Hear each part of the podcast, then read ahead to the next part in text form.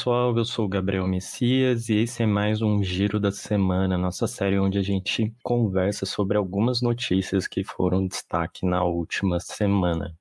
Hoje eu vou estar trazendo aqui três notícias diferentes para vocês, mas antes de começar eu quero deixar alguns recados. Se você ainda não viu, a gente tem uma campanha de financiamento coletivo no Padrim, onde a gente quer aí não só manter o Econature, mas como crescer ele, fazer que ele atinja mais pessoas e que a gente consiga aumentar a qualidade do Econature. Então, aqui na descrição desse podcast vai estar o link para você acessar a nossa campanha de financiamento coletivo, assim como também tem o link para o nosso PicPay. Se você quiser fazer alguma doação pontual, você pode também fazer pelo PicPay.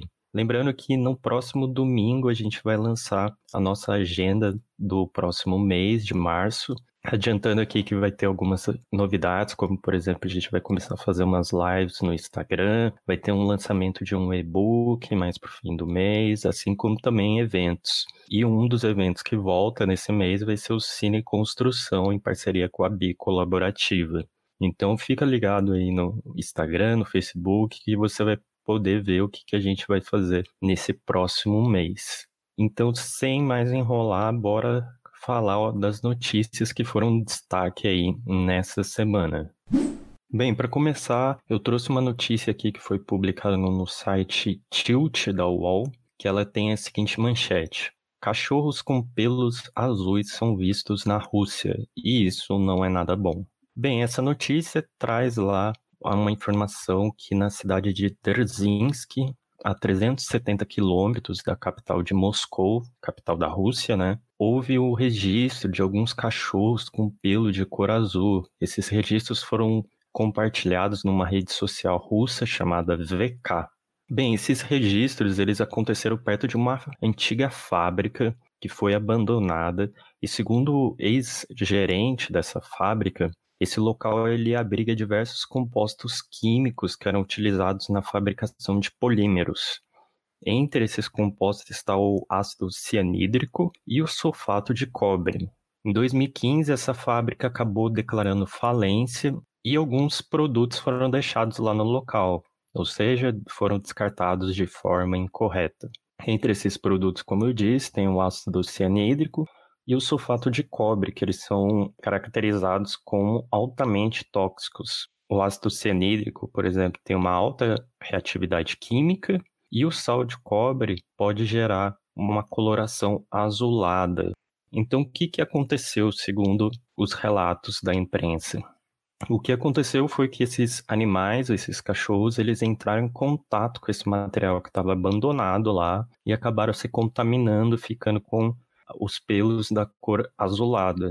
E aí vem um destaque na notícia, né, falando que esse tipo de exposição a produtos químicos pode causar uma dor intensa, irritação na pele, hemorragia interna e até levar à morte. No fim da notícia, é dito que as autoridades russas disseram que vão acionar os antigos donos dessa fábrica, vão capturar todos os animais e a causa desse pelo azul, que provavelmente é a contaminação aí com sulfato de cobre, vai ser devidamente investigada e os cachorros vão ser tratados. Bem, esse caso é aquele caso típico de negligência com o descarte de qualquer tipo de resíduo perigoso, o que é muito comum, né? Nesse caso aí colocando em risco esses animais e consequentemente colocando em risco também a fauna local, visto que esses animais, como são animais que são de vida livre, né, são cachorros provavelmente abandonados, soltos, eles acabam também entrando em contato com a fauna, gerando um grande problema, né? E isso é um problema crônico quando a gente pensa em animais domésticos, esse contato com os animais silvestres, visto que eles podem ser uma via de problemas tanto sanitários quanto predação e problemas ecológicos. Aproveitando essa notícia, eu quero retomar um outro caso muito famoso que ocorreu aqui no Brasil e talvez muitas pessoas ainda não conheçam ou já tenham ouvido falar meio por cima, que é o caso do Césio 167. Ele aconteceu lá em Goiânia, em Goiás, em 1987. O que, que foi esse caso? Tinha uma clínica que funcionava lá na região de Goiânia. Essa clínica ela fechou porém ela foi abandonada. Então tudo que tinha lá foi deixado a esmo, né? E entre esses aparelhos deixados nesse lugar tinha um aparelho de radioterapia. Num belo dia, uma pessoa foi lá, começou a vasculhar esses aparelhos e encontrou uma peça que talvez ela conseguiria revender como ferro velho e conseguir uma renda a partir disso. No final, essa peça foi parar no ferro velho do Devair Ferreira. Ele, junto com outros dois funcionários, desmontaram essa peça e viram um brilho azul muito intenso no material que tinha dentro da peça. Essa peça estava com o quê? Com césio 167. O césio 167 ele é uma substância muito perigosa, extremamente tóxica e tem essa coloração que chama atenção, né? O que o Devair acabou fazendo foi levar esse material para a família dele ver. Então ele era casado, né? Levou para a esposa olhar, ver o brilho, né? Que chama atenção. E ele deu um pouco desse material para o Ivo Ferreira, que era o irmão dele. O Ivo levou também para a família e acabou que todo mundo ali se contaminou com o Césio 67. No final de tudo isso, o que aconteceu é que a gente teve aí quatro mortes relacionadas a esse processo de contaminação, que muitos chamam de um acidente, mas não é, é acidente, né? É um crime ambiental onde o Devair e o Ivo foram vítimas.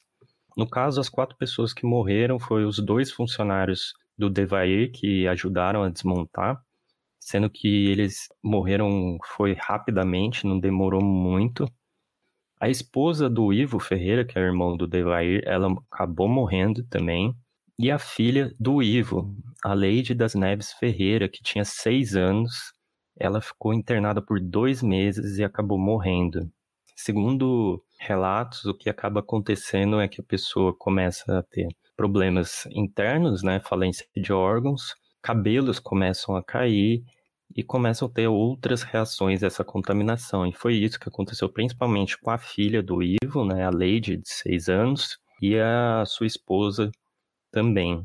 No caso da Lady, a contaminação se deu pelo contato e pela ingestão, porque, segundo o que falam, a Lady foi comer um ovo que a mãe tinha feito, um ovo frito, e contaminou a comida com o césio 167 e acabou também se contaminando internamente.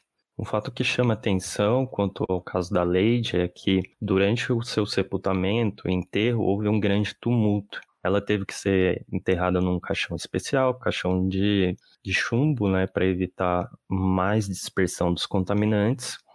Porém, durante esse processo do enterro, muitas pessoas foram ao cemitério querendo que ela não fosse enterrada lá e brigando para isso. Então, houve uma primeira tentativa de enterro, não deu certo, e depois na segunda foram enterrar elas. E teve mortes posteriores, né? Essas quatro pessoas morreram no, já ali em 1987, no pouco contato já que tiveram com o material, acabaram morrendo. E depois teve a morte do Devair, que aconteceu, se eu não me engano, uns sete anos depois, causada por câncer gerado pela radiação, e a morte do Ivo, que foi um, demorou um pouco mais de tempo, que foi causado por um efizema. O Ivo, depois de ter acontecido isso com a filha dele, com a esposa dele, ele adquiriu depressão, né? Acabou desenvolvendo aí depressão e dentro disso ele acabou também desenvolvendo o hábito do tabagismo.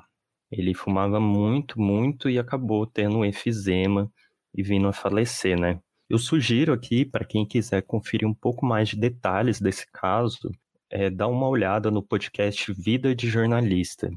Lá ele tem uma série, que se eu não me engano chama Memórias, onde tem um episódio do Césio 167, onde uma jornalista relata a cobertura desse caso e é falado lá todos os detalhes, a entrevista, ela conta como que foi esse processo de cobrir todo esse caso, o medo que se tinha na época, e, e é muito interessante ver esse relato de alguém que vivenciou, infelizmente vivenciou esse caso. Então dá uma conferida para também conhecer melhor essa história. Bem, geralmente o que acaba acontecendo desses casos, tanto aí dos cachorros quanto desse do Césio 67, é surgirem regulamentações para gestão correta dos resíduos perigosos. Não dá para dar essas bobeiras como foram feitas e deixar aí que o resíduo seja colocado em qualquer lugar, expondo a população a diversos riscos. No caso brasileiro, foram criadas legislações específicas, como a PNRS, que fala sobre é, gestão de resíduos, tem as normas técnicas também. Para quem não sabe, existe a Associação Brasileira de Normas Técnicas, a ABNT, que ela cria regulamentações para serem seguidas diante de vários assuntos. São protocolos, né? Protocolos para exercer alguma coisa. No caso, a gente tem a NBR 12.235, que ela define os procedimentos necessários para o armazenamento de resíduos sólidos perigosos. Também tem a NBR 10.004, que classifica os resíduos sólidos quanto aos riscos potenciais ao meio ambiente e à saúde pública. Também tem a NBR 10.157, que define critérios para projeto, construção e operação de aterros de resíduos perigosos. Ou seja, tem todo esse cuidado e normatização técnica para evitar de novo esses processos de contaminação. E locais que armazenam esses tipos de materiais perigosos, eles têm algumas características básicas, como ser coberto, ventilado, com acesso adequado e controlado de saída e entrada de resíduos, ter uma base impermeável para evitar a contaminação por processo de lixiviação, que é muito comum, aqui eu tinha comentado em outro giro da semana, que é o processo onde a água vai se entrar em contato com o solo, percolar no solo, ou seja, ela vai se infiltrar e acabar contaminando tanto o solo quanto águas subterrâneas. E quando a gente tem resíduos perigosos, esse risco aumenta. Então é necessário ter uma base impermeável nesse local de armazenamento. É necessário também ter a devida identificação, controle e separação dos resíduos perigosos para evitar que se misturem coisas que possam reagir, coisas que talvez não se tenham a informação, achar que é um produto e depois ver que é outro e por aí correr riscos de diferentes tipos. E também esses locais de armazenamento, eles têm que ser distantes, distantes de nascentes, poços, cursos d'água ou qualquer local que seja sensível a um risco de contaminação ou poluição.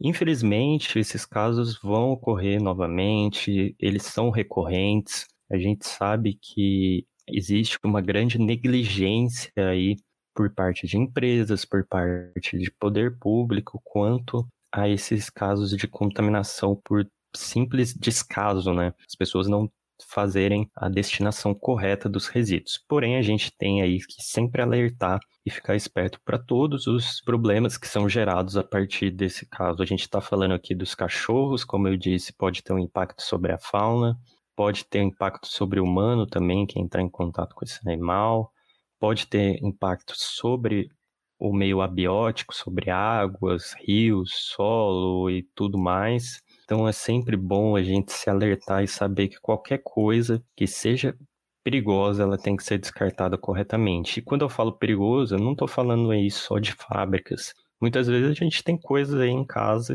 que também causam riscos e a gente descarta incorretamente, como pilhas, baterias, lâmpadas.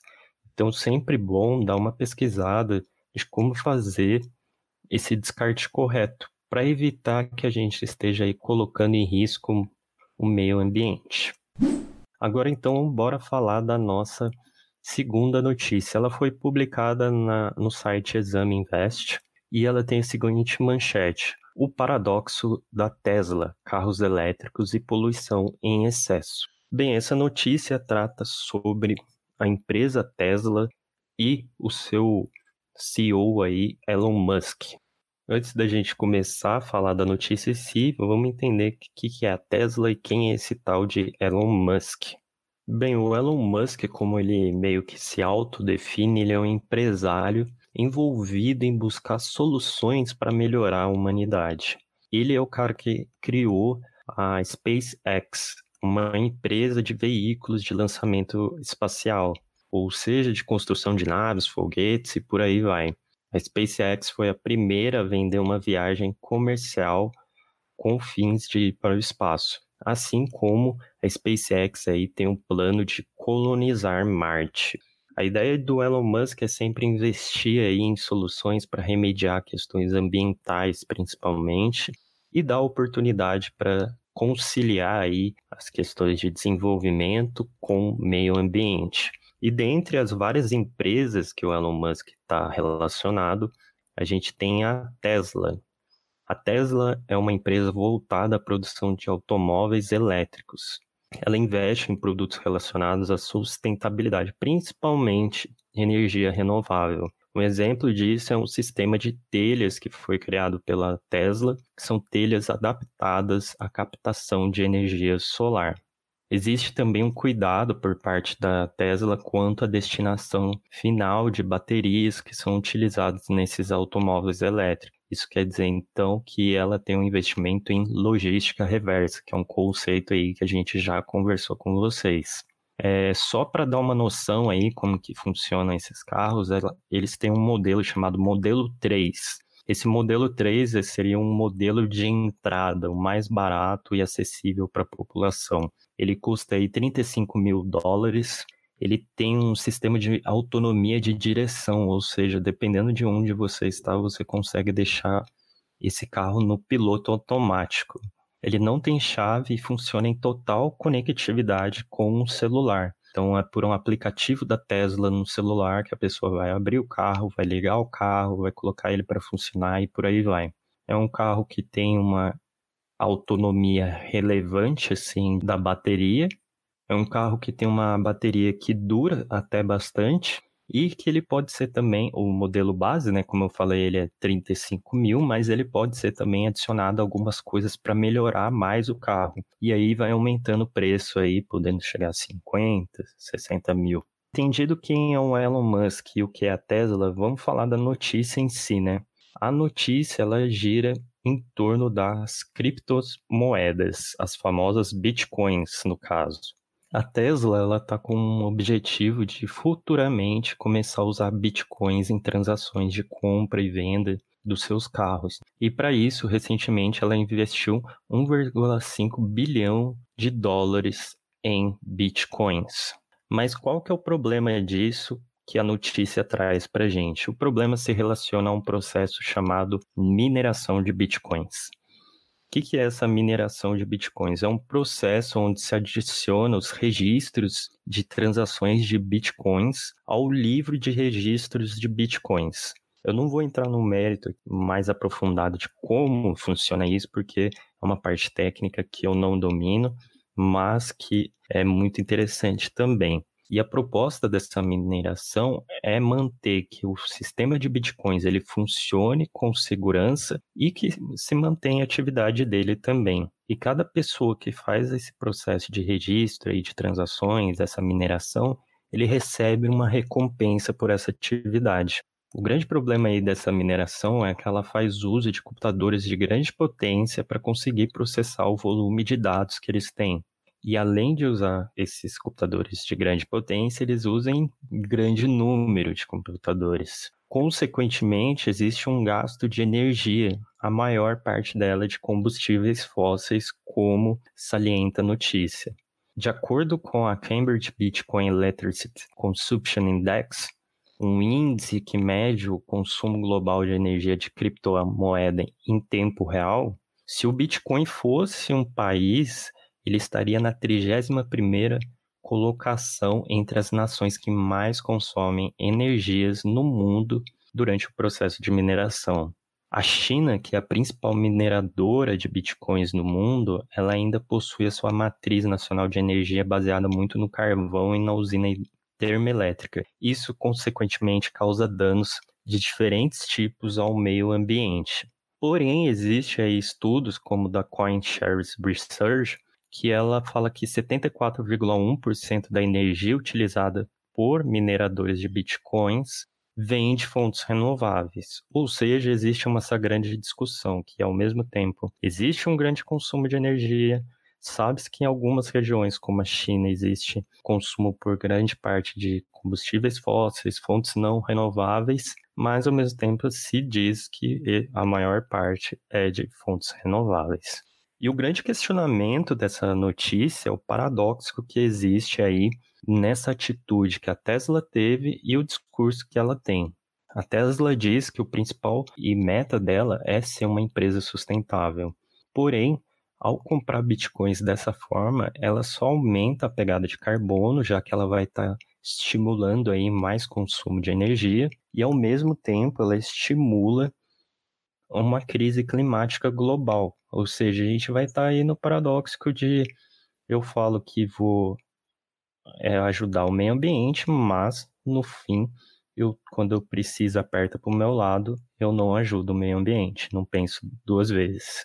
E é super importante a gente pensar nesse caso aí dos bitcoins, que ele mostra aquela ideia de, da cadeia de produção, que a gente nunca pode avaliar se uma produção de alguma coisa ela causa um impacto por uma análise pontual.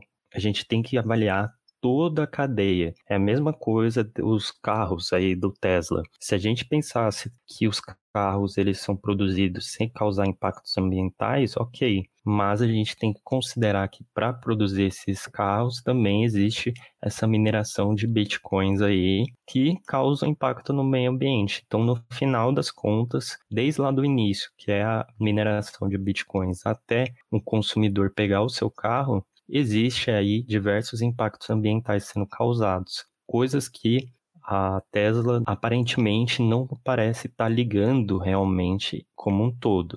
E dentro disso tudo que aí a notícia traz, esse exemplo aí da Tesla, a gente tem um conceito muito relevante que é o greenwashing, que na verdade é a prática de algumas empresas falarem que são sustentáveis, que elas são pró-meio ambiente, por aí vai, como uma forma de propaganda só, quando na verdade ela age de forma totalmente contrária ao meio ambiente. E nesse caso pontual aí da compra de bitcoins da Tesla, ela agiu dessa forma, parecendo que ela não se importa realmente com o meio ambiente e pratica esse greenwashing.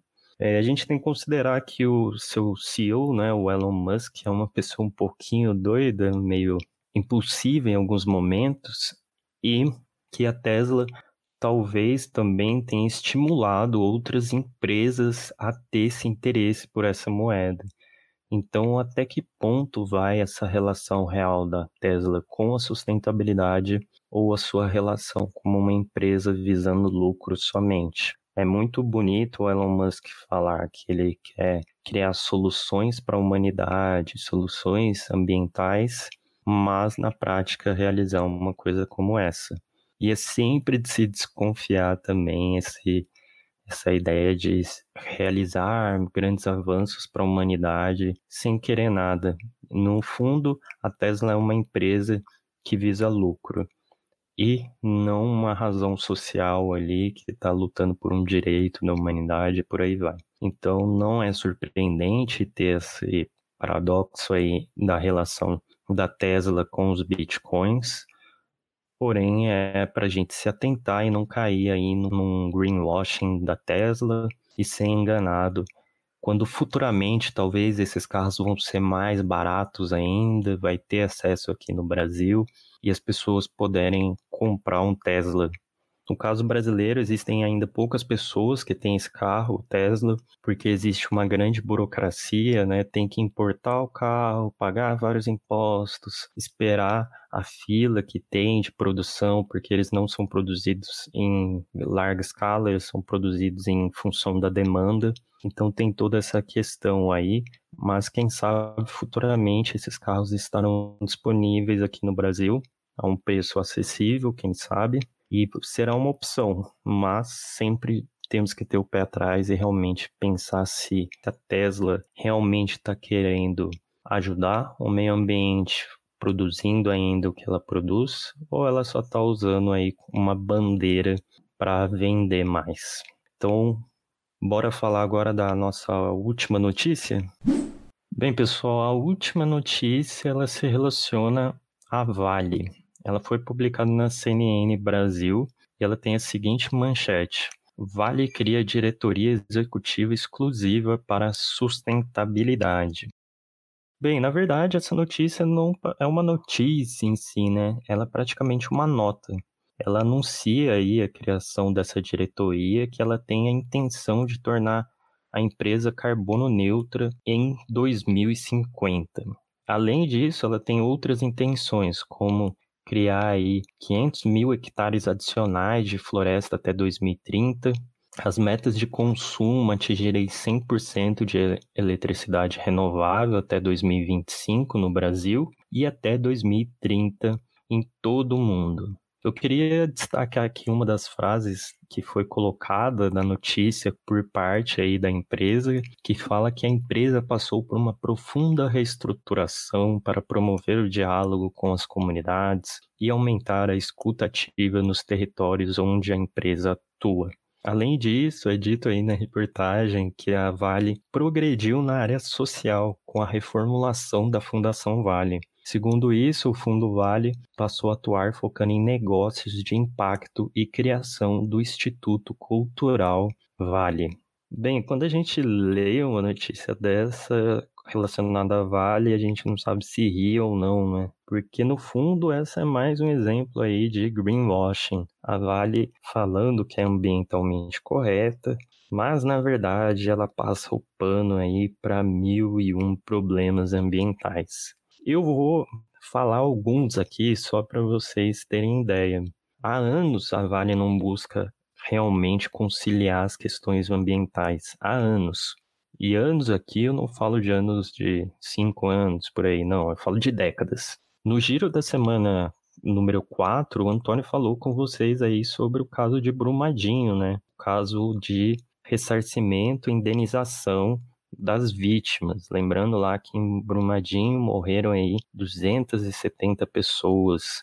E a gente teve o caso de Mariana em 2015 também, né? 2015 Mariana e 2019 Brumadinho que teve aí suas vítimas fatais e a poluição ambiental. No caso de Mariana, as vítimas fatais foram menores, mas isso não quer dizer que as pessoas que moram nas regiões atingidas não foram atingidas, por exemplo, com problemas psicológicos e de outros tipos. E na notícia que o Antônio trouxe aí no Giro da Semana 4, teve aí justamente essa proposta da indenização no valor de 37,69 bilhões de reais para danos coletivos, sendo que se estima que, na verdade, esse valor deveria ser de 54 milhões. Puxando assim por pesquisas, você vê alguns outros problemas aí que a Vale veio causando. Eu vou citar alguns que são, inclusive, até fora do país, porque a Vale tem aí atuação fora do país também. No Peru, a Vale extraía fosfato para a produção de agroquímicos aí, e no processo de transporte acabou causando a contaminação tanto da água e do ar. Em Moçambique, houve o problema de poluição atmosférica relacionado à exploração de carvão assim como o êxodo de moradores que moravam ali na região que foi impactada pela exploração do carvão. Em Nova Caledônia, que é um arquipélago da Oceania, houve o vazamento de efluentes aí do processo de mineração, contaminando a água e matando mais de mil peixes. Além desses problemas aí ambientais, a gente tem alguns problemas sociais que Olha só, vai contra o que a empresa falou, né, desses avanços que elas vêm tendo. A gente tem aí o caso de morte de funcionários, como na mina de níquel Stubb em Sudbury, no Canadá, que ocorreu em 2013, e também a denúncia no Ministério Público Federal quanto à espionagem de funcionários de movimentos populares e de veículos de empresa. Isso foi denunciado em 2013 pelo ex-gerente de segurança da mineradora André Luiz Costa de Almeida. Esses são alguns probleminhas aí que a Vale vem causando há alguns anos e que vai totalmente contra essa tal política de sustentabilidade que a Vale diz que está avançando ao longo do tempo. Além disso, a gente tem também o caso da Fundação Renova, para quem não sabe, a Fundação Renova ela foi criada para reparar os danos causados pelo rompimento aí da barragem do Fundão em Mariana em 2015. Ela surge de um termo de transação e de ajustamento de conduta, um TTAC, assinado pela Vale, pela Samarco e pela BHP Billington. Essas três empresas, então, criaram a Fundação Renova, que é para ser uma ONG independente e sem fins lucrativos, visando aí a recuperação de todos os danos causados. Os problemas que surgem aí da Fundação Renova é quanto a indenizações que a Fundação Renova acaba fazendo, indenizações, e elas, segundo os relatos, têm sido barradas, restritas a certas pessoas que deveriam receber essas indenizações. Não existe uma certa independência aí da Vale, Samarco e da BHP porque existem ex-funcionários, principalmente da Vale, trabalhando na Fundação Renova. Assim como no começo da Fundação Renova, existia muita influência da Samarco na sua criação. Também existe uma ineficiência do, de operação aí da Fundação Renova. Em 2010, na Barra Longa, que é uma cidade, ela processou a Fundação Renova, entrou numa ação judicial para melhorar o setor da saúde visto que houve um aumento de 32% do número de usuários e não estava sendo comportado aí pelo município. E a Fundação Renova não queria indenizar o município, ajudar o município ou criar alguma alternativa para que essas pessoas fossem atendidas. Somado a tudo isso, para colocar cereja no bolo, né, existem denúncias de racismo, assédio moral e perseguição contra pessoas que são atendidas pela Fundação Renova. Bem, é muito bonito, é muito lindo a Vale falar que vai querer aí começar um, uma diretoria de sustentabilidade, alcançar metas, etc, etc, sendo que a Vale faz isso totalmente ao contrário há anos, há décadas, e várias pessoas são vítimas desse comportamento da Vale. Não existe realmente punições para a Vale. A gente sabe que muitas pessoas, existe um jogo político muito grande envolvido com a Vale também, e é muito trágico a gente ver todo esse cenário. A gente vê que a Vale continua dando risada na cara de quem luta pelo meio ambiente, quem depende de estar num local para viver e que ela precisa explorar, ou por aí vai. E, enquanto isso, os governantes também assistem todo esse cenário de braços cruzados. Infelizmente, é mais um caso aí de greenwashing. Claramente, a Vale só está usando a bandeira verde para falar que vai mudar, que vai mudar, que vai mudar, sendo que tivemos aí 2015 o acidente Mariana. Quatro anos depois, se repetiu. A mesma história se repetiu. E ela não mudou em nada simplesmente só está tentando manter os seus lucros. Bem, pessoal, chegamos ao fim do giro da semana. Eu quero agradecer você que ouviu até aqui. Hoje falamos aí do caso dos cachorros contaminados aí devido à gestão incorreta de resíduos perigosos, um fato que não se restringe a fora do Brasil, mas também tem aqui no Brasil, como o caso do Césio 167, e a importância de se criar regulamentações para evitar essa gestão incorreta de resíduos perigosos. Também falamos da Tesla com seus carros elétricos e a sua incoerência aí no discurso e nas atitudes relacionadas à sustentabilidade, parecendo que eles estão fazendo greenwashing. E ainda sobre greenwashing, a gente falou aí da Vale, que mais uma vez vem com esse discurso que vamos melhorar ambientalmente, mas obviamente é só mais uma enganação para gente aí, para fingir que as coisas vão melhorar, mas no fundo não vão.